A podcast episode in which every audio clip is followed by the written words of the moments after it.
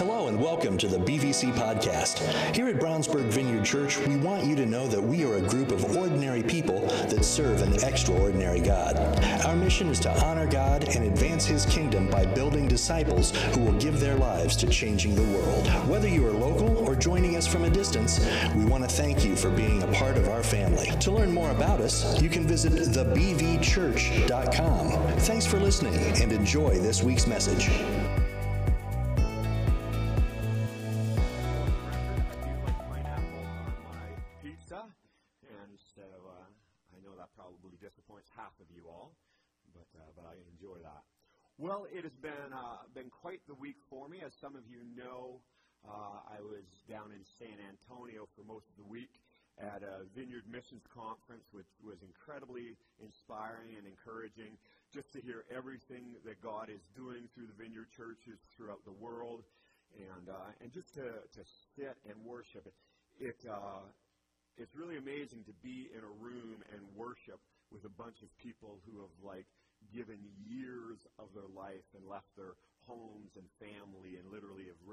Lives in some situations for the spread of God's gospel. When when you worship in a crowd like that, when they sing those songs, you're like, man, these people have paid a price to sing these songs. So it was, it was a uh, really encouraging and inspiring time, and uh, and I'm excited to uh, to be sharing with you uh, some of the ways that we as a church are going to be partnering with the Vineyard around the world. So we'll be talking about those things in, in the months to come. So uh, before I begin my message, let me say a word of prayer over it. So uh, so God, I thank you for um, for the spread of your gospel.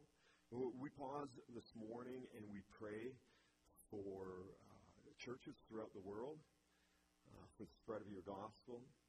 God, for those Christians who are operating in persecuted countries, for those men and women who are doing the very same thing that we are doing right now, but that, uh, that are doing it at the risk of imprisonment or death. God, we pray that you would continue to give them courage. For every person who is uh, preaching or sharing the Word of God, to those who have never even heard about Jesus Christ. I pray that you would open up the ears of people and the hearts of people to accept Jesus Christ in a way that they've never had before. And God, we know that uh, your kingdom needs resources, so I pray that you would provide every good thing for those who are on the mission field doing your work. And for this word this morning, God, I pray that your Holy Spirit and your glory would be upon it. In Jesus' name. Amen. So, as uh, many of you know, uh, Gwen and I enjoyed an amazing celebration this summer. Our, our son got married. That was our first child. This is my favorite picture from the wedding because uh, right in the middle of the ceremony, uh, Gwen and I and Albany's parents gathered around and laid hands and prayed for them. There's another very similar picture to this, but you could tell a lot clearer in that picture that I was bawling my eyes out um, oh, don't change them yet. Um, go go back go back to that one. Um, so yeah, so uh, so we were gathered around them, and and you know it was just a moment. And for those of you parents who you know married a child, or for those of you who have been married, there's it's just such a, a moment of celebration, right? All of these emotions and all of these years and expectations kind of come into that moment. And there are some uh, kind of iconic examples of celebration, like at the end of, of World War II, there was this famous image, and just again, the end of a war and all of the emotion that's tied into that. We have New Year's Eve celebrations, right? Especially the last couple of New Year's Eve. I think we've celebrated a little bit more because we actually survived another year. The last few years have been tough, and so we celebrate that. Every year we celebrate our birthday and just uh, kind of the attention is on us. Hey, this is a year you were born, and so our family and friends come around and celebrate. Graduation from high school or college, just the accomplishment of all of the hard work and, and everything that's done. And, and even for, for those of you, today's Sunday is football, sports fans are these images of in athletics of teams celebrating. I'd asked my research team to, to find just some random picture of a sports team celebrating, and I'm like, oh, well, oh, yeah. Yeah, you know what this is? Just what a coincidence. That, that's, uh, that's Team Canada in the 2002 Beijing Olympics, the women's hockey team defeating America to win the gold medal. Just a random picture. I'll have to talk to my research team about that. But an expression of celebration, right? So if I were to ask you, what would your image be up there? What was the last celebration that you had? What's the next celebration that you would have that you would put up there and say, that, that was me celebrating. That was something that I have or will be celebrating. All of those images, the ones that I showed, particularly the Canadian one, is a very accurate image of celebration, but none of those images, including the ones that you thought of, really compares to the greatest image of celebration. And that is just the image of God on his throne. Not God doing anything or accomplishing anything, but just the person of God on his throne is the single most accurate, poignant image of celebration. Which some of you may find a little bit ironic because some of us have an image of God or have been taught an image of God that doesn't cause us to think of him or see him as being celebratory.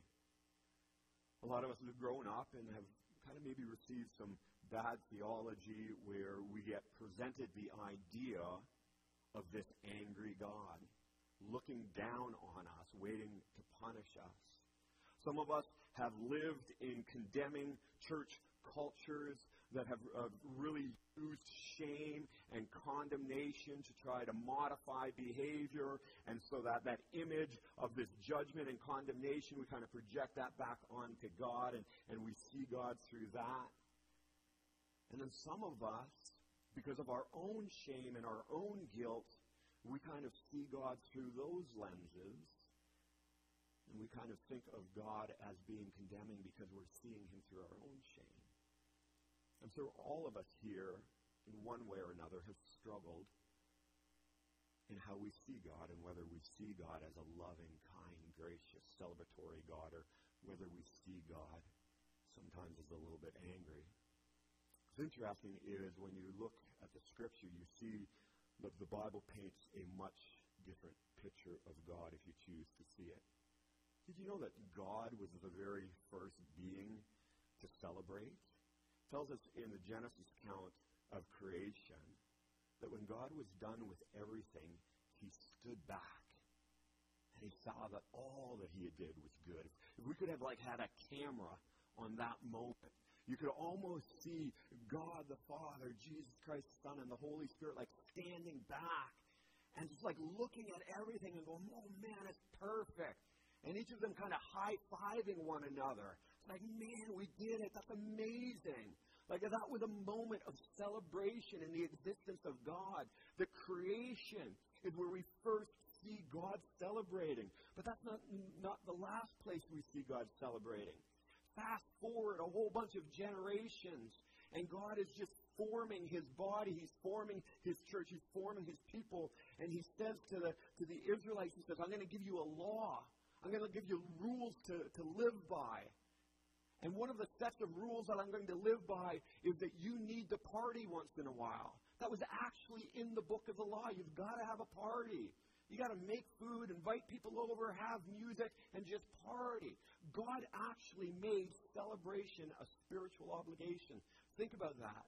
Think about the fact that you serve a God that when he had an opportunity to put a rule book together, one of the rules that he included was seven, eight, nine times a year I want you to have a festival and celebrate the good things in life. And if you really stood back from a 10,000 foot view and looked past and looked forward, what you would see is that everything that God has done throughout the entire course of history is in preparation of the greatest celebration in history. That is what God is doing. God is preparing us for a celebration. Today we're continuing our series called Embracing the Journey. And I shared last week when we began this series that there's going to be a number of things that we learn about in this series. And firstly, we're going to learn why the journey matters. Why it matters what happens between point A and point B. Why being a Christian and having this relationship with God means that it's not just about getting from one point to another, but it's what happens in between those points. That's what matters, what happens in us. And what we do along the way matters. We're going to learn during this series what God can do through a journey that He can't do through a miracle in as much as we might want, and, and as a church, we believe in and we pray for miracles and we welcome miracles. But there are things that God can do in you and I through a journey that He can't do through a miracle. And finally, we're going to learn how our destination driven culture blinds us so often to the preparation that God wants to do in us. If you're like me and I look back on my life, I recognize the hundreds and hundreds of moments in time where God had set something up for me to learn, set something up to mature me, set something up to develop something within me. But I was in such a rush that I blew right through that and didn't even know what God was doing. I made my own way or I we live in such a driven culture that we do that so often. So today's message, the second in this series, is called A Journey of Celebration. And to begin, we're going to take a look at a very familiar story, and that's the story of the prodigal son. We're actually going to look at the second half of the story. The first half of the story, as you might remember, a father had two sons, and the youngest of the son uh, came to his father, and this is essentially what he said to his father.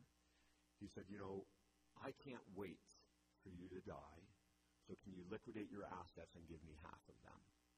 And amazingly enough, the father acquiesced and liquidated his assets, gave them to the son, and then the son, speaking about journeys, began a journey of wandering and squandering. And at the end of his journey, he had hit rock bottom.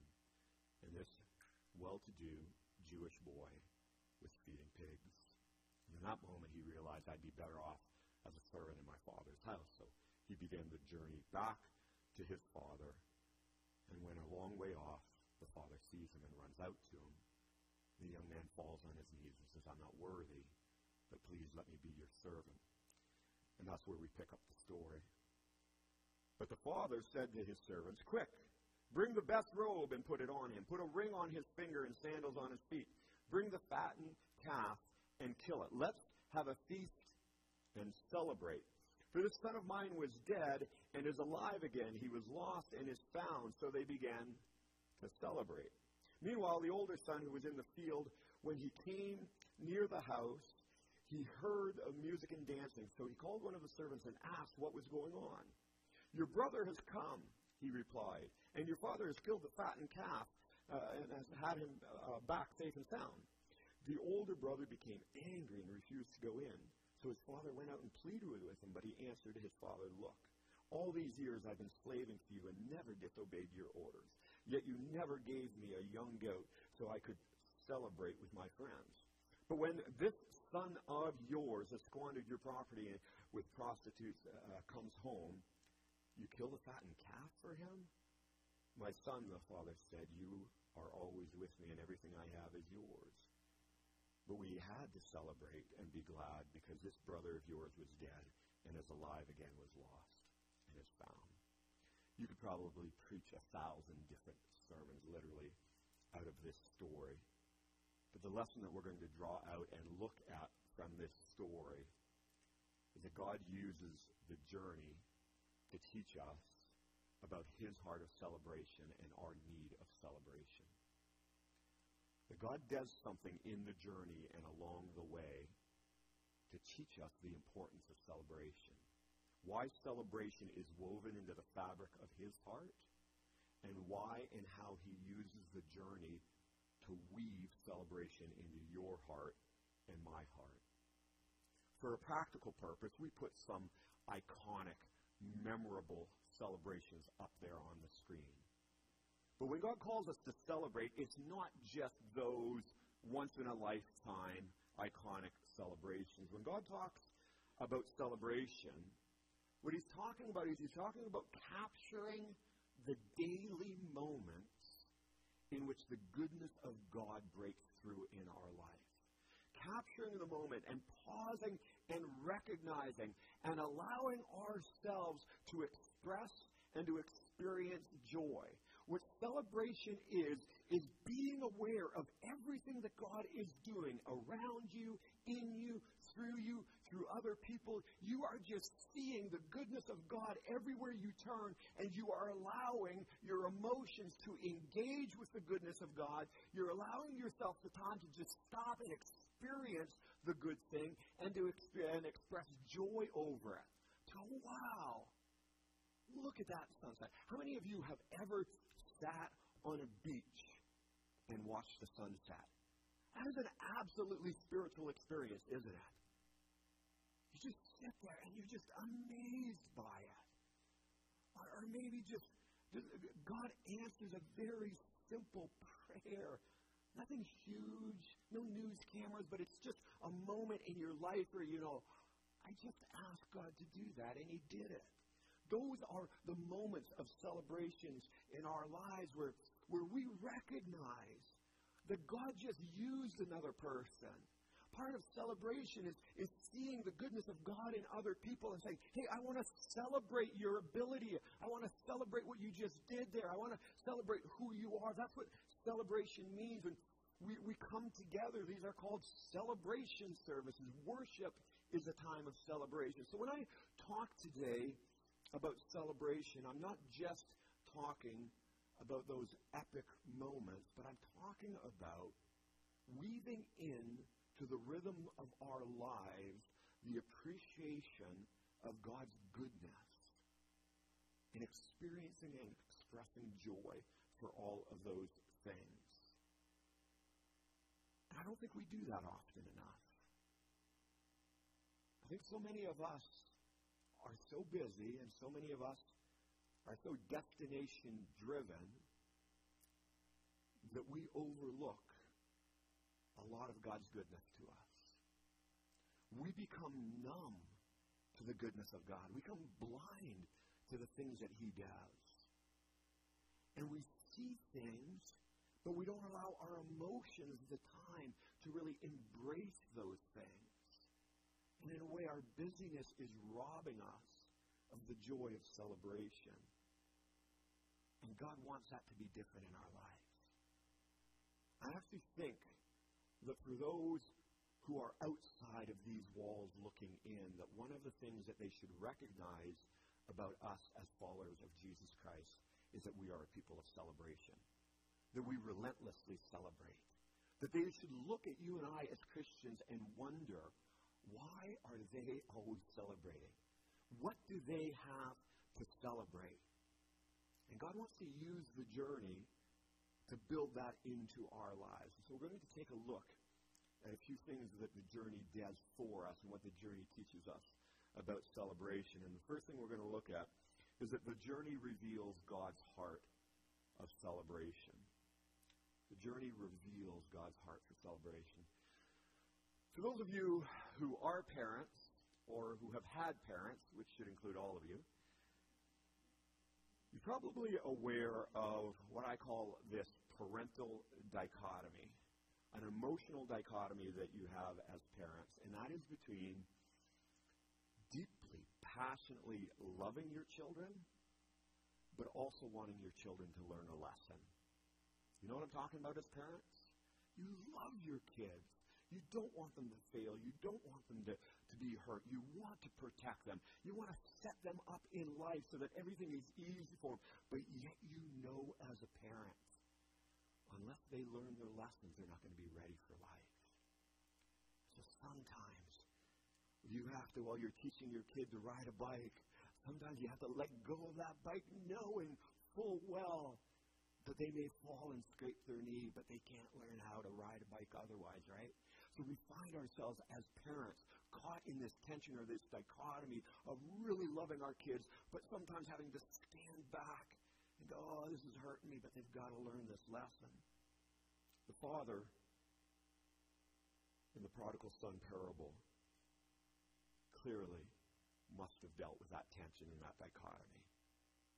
In that moment when he saw the son, you would have to think that yes, his heart was broken and his heart was glad to see his son.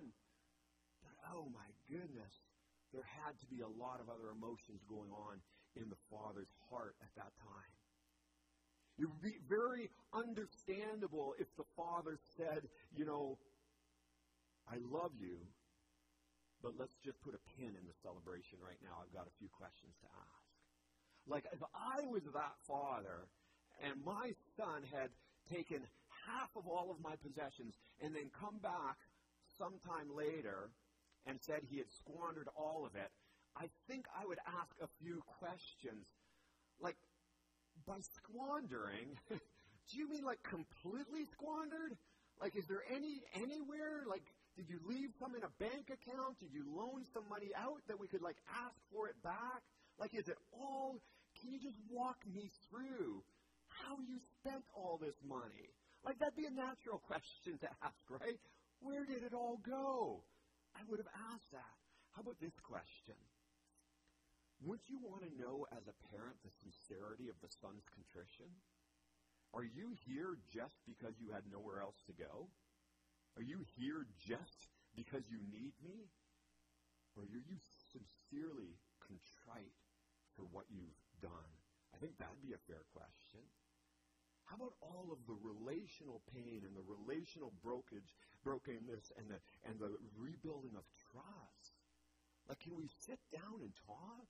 Like, why did you feel that you needed to do this? And, and, and how do I know you're not going to do this again? I mean, can we put in some boundaries? Like, I know you're back, and, and can we kind of have a, like a graduating level where our relationship is store, re- restored? But I'm not quite ready to just allow you completely back. Maybe let's do some family therapy before we have a party. Like, all of those things would have been fair to ask. But that's not at all what the Father did. It says this Bring the fattened calf and kill it, and let's have a feast and celebrate. The Father called for a celebration without requiring any restitution. Think about that. You don't have to do anything. I want to celebrate over you. See, what this story tells us is that the Father loves you and I so much that no matter where we are in our life, no matter what we've done, how bad we've messed up, what type of condition we're in, the Father always looks at us and finds a reason to celebrate over us. Imagine that. Even at your worst, the Father finds a reason to celebrate over you. The Father finds a reason for celebration even in the midst of our imperfection even in the midst of our glaring imperfection, God says, wait a second. I see something in you that I want to celebrate. It's in the journey of life that we are confronted over and over again with our own imperfection. And in those moments where our imperfection comes to the surface is where God demonstrates his celebration over us. And it happens time and time again. And what God says is, listen, I want to take you on a journey. And throughout this journey, you're going to trip, you're going to stumble, and you're going to fall. But I want to be there with you on that journey so that you understand that every time you do, I'm still going to celebrate over you. We're going to have to do this long enough so that you never question that I want to celebrate over you. So no matter where you are today or how you felt walking through those doors, here's the amazing truth that right now God is celebrating over you. The minute you walk through those doors, God was in heaven saying, Yes, yes, they're here. I'm so thankful. The minute your voice sang the first lyric of the first song, God said, Yes, they're singing, even if you have a voice like mine. God celebrates that. God's the only one who celebrates my voice. He celebrates when we lift our voice, when we lift our hands. Any of you who in worship or so far yet today, any of you who felt like you heard something from God and received that. God celebrated that. Yes, I said something and they heard it.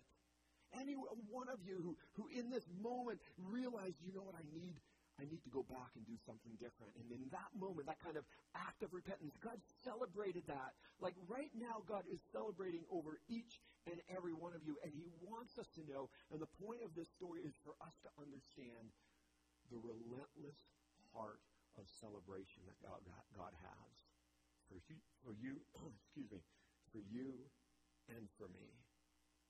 Second thing that we learned from this story is that the journey restores our heart through celebration. It restores our heart. My goodness, the, the prodigal son, man, he needed restoration.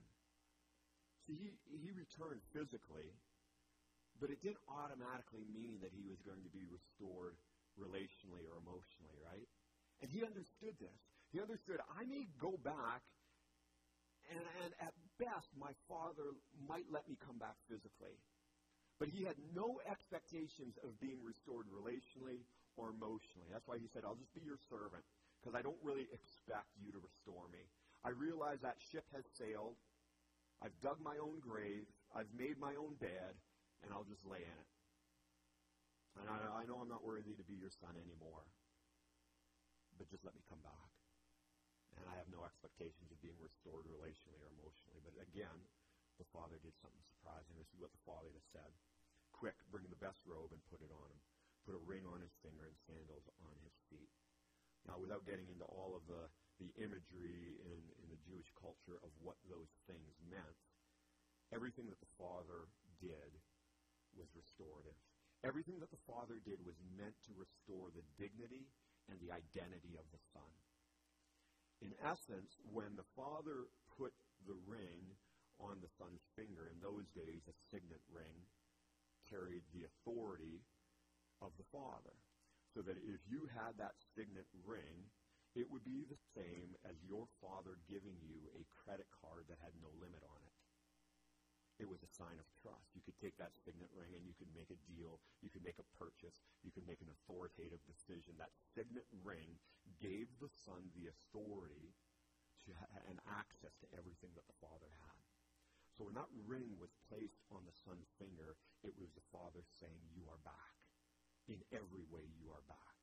I trust you. I love you. You are fully restored. That is absolutely mind boggling. Because who of us here would give somebody a second chance who had done what the younger son did to us. But that's what the Father did to the Son. The Father used the celebration to cause restoration in the Son's heart. He celebrated over the Son so that the Son would believe that his Father loved him and was celebrating over him. I shared this uh, once before, uh, but a number of years ago, actually before we even moved here to Brownsburg, there was a season in my life where I felt very much like the prodigal son. I had not been living the very best version of myself, and and I was at this conference and worship was going on, and, and you ever be in a, in a in a place where everybody else is worshiping, but you feel like you're on the outside looking in? You ever been in one of those places? So uh, that's what I was experiencing. I was kind of interloping on this worship thing. And I'd been on the inside before. I knew that what that felt like, but I didn't feel it in this moment. So I was very much standing on the outside, watching worship, not really engaging. So I actually went to the back of the room, which felt physically appropriate not to be part of it. So I was standing there, and I just started praying, and God gave me this vision. And I was kind of in this vision, kind of in these tattered clothes. And God opens up this closet, and He says, Denis, I, you know, I have these robes for you. And so I saw myself taking a robe out and putting it on. And there were two problems with the robe. And one was that the robe was way too big for me. I felt diminutive spiritually at that point in my life. The other problem with the robe is it was ornate. It was a wealthy robe, a very expensive robe. And at that point in my life, I didn't believe that I deserved that. And I remember having this conversation with God. I said, God, this robe doesn't fit, and it doesn't feel appropriate for me. And this is what God said to me. He said, Denis, I only have only have one type of robe. It's all or nothing, Denis. This is all I got. Either you're my son or you're not my son. And in that moment, seeing the Father and feeling the Father's willingness to fully restore me, to fully welcome me back in just broke me. In that moment, all of the pain and all of the brokenness and all of the guilt and all of the shame was washed away as the exchanged my robes of, of shame and unworthiness with these robes of identity and dignity. And I want you to know that right now, there's nothing that God wants for your life and my life more than this, is to restore every part of you that feels like it's disconnected from God. What God is wanting to do is just bring every area of your life, every event in your life, and just bring it in to his embrace and just I celebrate over you in this moment. It's all or nothing. There are no uh, kind of half citizens or stepchildren or adopted children or rejected children in the kingdom of God. Here's the last thing that the journey teaches us about celebration is that the journey refocuses our eyes on the celebration. The two saddest things about this story is that the youngest son had to travel thousands of miles away and had to break the father's heart before he was able to see how good his father was. Even sadder is that the older brother, who never went ever, anywhere, never did see the goodness of God. The story clearly implies that the father was a good, loving, kind, generous, benevolent father. The father in this parable is the image of, of God. Uh, in this parable, you, you, you get the clear implication that the father was not a stranger to celebration. Like if you notice, he said to the, he, he just gave some, some overview instructions to the servant. Get a fatted calf, get the process going. Essentially, that's what he said. You guys know what to do. We're having a celebration. And that's all he said. And you know that there were banquet tables in a garage somewhere. There were tablecloths stored away. Uh, they knew where the fine china was and where the silver was. They knew what they were doing. As soon as he said celebration, that kicked off this whole protocol. And all of the servants knew what they had to do to get ready for a celebration. Why? Is because they had done it before. This wasn't the first celebration. It was part of who the Father was. So the sons grew up, both of the sons grew up in this home that was incredibly loving and generous and celebratory and had a father who was so kind, but they never recognized it.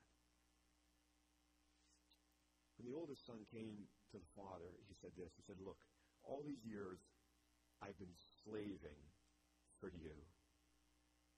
And I've never disobeyed your orders, yet you never gave me even a young goat so I could celebrate it with my friends. I want you to know that that whole sentence was a complete lie. it was a complete untruth. Sadly, it's what the older son believed because he was blinded to the father's goodness. First of all, he was anything but a slave. He had never been slaving away. He had the privilege to work for a generous father. It wasn't true that he had obeyed everything that his father had asked of him. Both those of you who are fathers or who ever had a father, how many of you could ever say to your father, I never disobeyed you once? Anyone? None of us here can say to our father, I've never disobeyed you. We know that's a flat out lie, right? But in his own mind, I think he was so blinded but to his father's grace that he lived in such fear and such legalism that what he was trying to do is to never disappoint his father. So in his mind, he had never done anything wrong, but he was living in such a legalistic and narrow lane. And he had missed out on the wide lane of grace that his father would have allowed him to live in. And then finally he says, You never even gave me a goat. How many of us parents have ever had our children say to us, You never get me anything? yeah, wait till you have kids, right? So the father says to the older son, this stunning line, he says this, but we had to celebrate. Like we had to do it. And be glad because the brother of this brother of yours was dead and he is alive. He was lost and now he's found. And what the Father was saying is, listen, if we don't celebrate, we will become blind to the good, the good things that God does. If we don't celebrate, we will rob ourselves of what celebration does for our heart. Let me kind of walk you through this process that the Bible happen, that the Bible says happens in our lives in regards to celebration. And the first step is that God demonstrates his goodness in us and we fail to celebrate it. By that we God does something good and we recognize it. We see it and we recognize it, but we don't pause long enough. We don't really express joy over it. It's maybe just a nod, but we don't really celebrate. We don't really tell anybody about it. We don't do much with it. We just we see it, we thank you, but we don't really we don't really value what God has done, right? When we're guilty of that, then that means the next time God demonstrates his goodness to us, we fail to see it. So we go from seeing it and not celebrating to the next time we don't even see it at all. We just blow by it. And the last and the final step, and this is where the oldest son was, is God demonstrates his goodness to us and we fail to believe it. We get to the place where we say, I don't think God loves me. I don't think God wants to do anything good for me. I don't think God really celebrates over me. And we can convince ourselves that our Father is miserly we can convince ourselves that God is unwilling to give. We can convince ourselves that God is looking at us through eyes of anger. And it's all because we failed to celebrate the little things that God does for us day in and day out. God is wanting to take you and me on a journey. And along the way, he wants to teach us how to celebrate. He wants to teach us how to have eyes for to see his goodness and to celebrate those things in our lives. So if the worship team can come forward. Interestingly enough, today we are going to celebrate communion. That's kind of the verbiage we use around it, right? We celebrate communion. And this is an opportunity for us to pause, to embrace, to recognize a moment that happened 2,000 years ago a moment in which the King, the Savior of heaven, came to earth and gave his life to bring you and I, the prodigal sons and daughters, back into relationship with God. And we have been called to remember, to celebrate, and to remember. So that's what we're going to do today. So if you want to take your communion cups with you and tear open the bread, Bible tells us that the Jesus' body was broken for us. Kind of seems a little bit funny to celebrate it, right? To celebrate the brokenness of our Savior. But what we celebrate is that He was broken so that we would not have to be broken. That He suffered so that we would not have to suffer. And so, Jesus, in this moment, we want to express joy we want to express gratitude that the Father so loved the world that he gave his one and only begotten Son, so that those who believe in him might be saved. So we partake of the broken blood, or broken body of Jesus, and we celebrate his sacrifice on our behalf.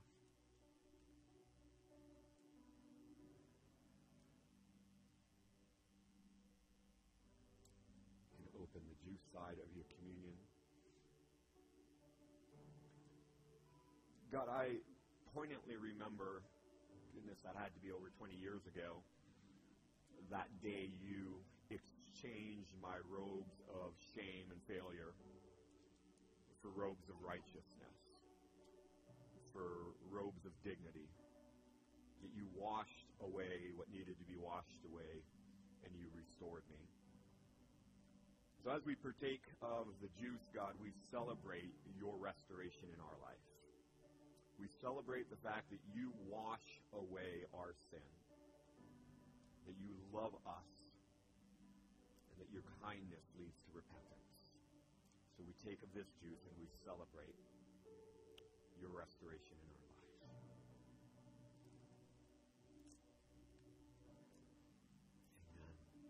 We were going to close today is the worship team is going to lead us in this closing song.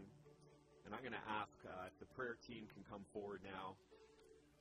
I just think there were there were a lot of points in today's message that hopefully really intersect with where your life is right now.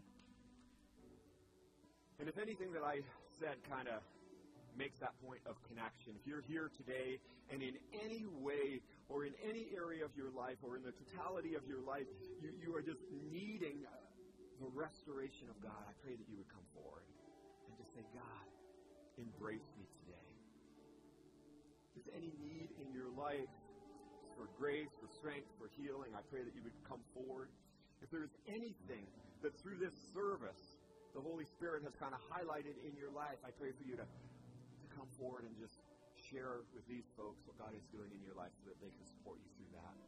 If you're here today and you've never had the relationship with Father where you've called him your King and your God, then today you can come forward and simply say, Jesus Christ, I want you to be the Lord of my life. I want to be embraced by the Father and be part of his kingdom. You can do that today. Stand with me. We'll sing this song together and come forward for prayer.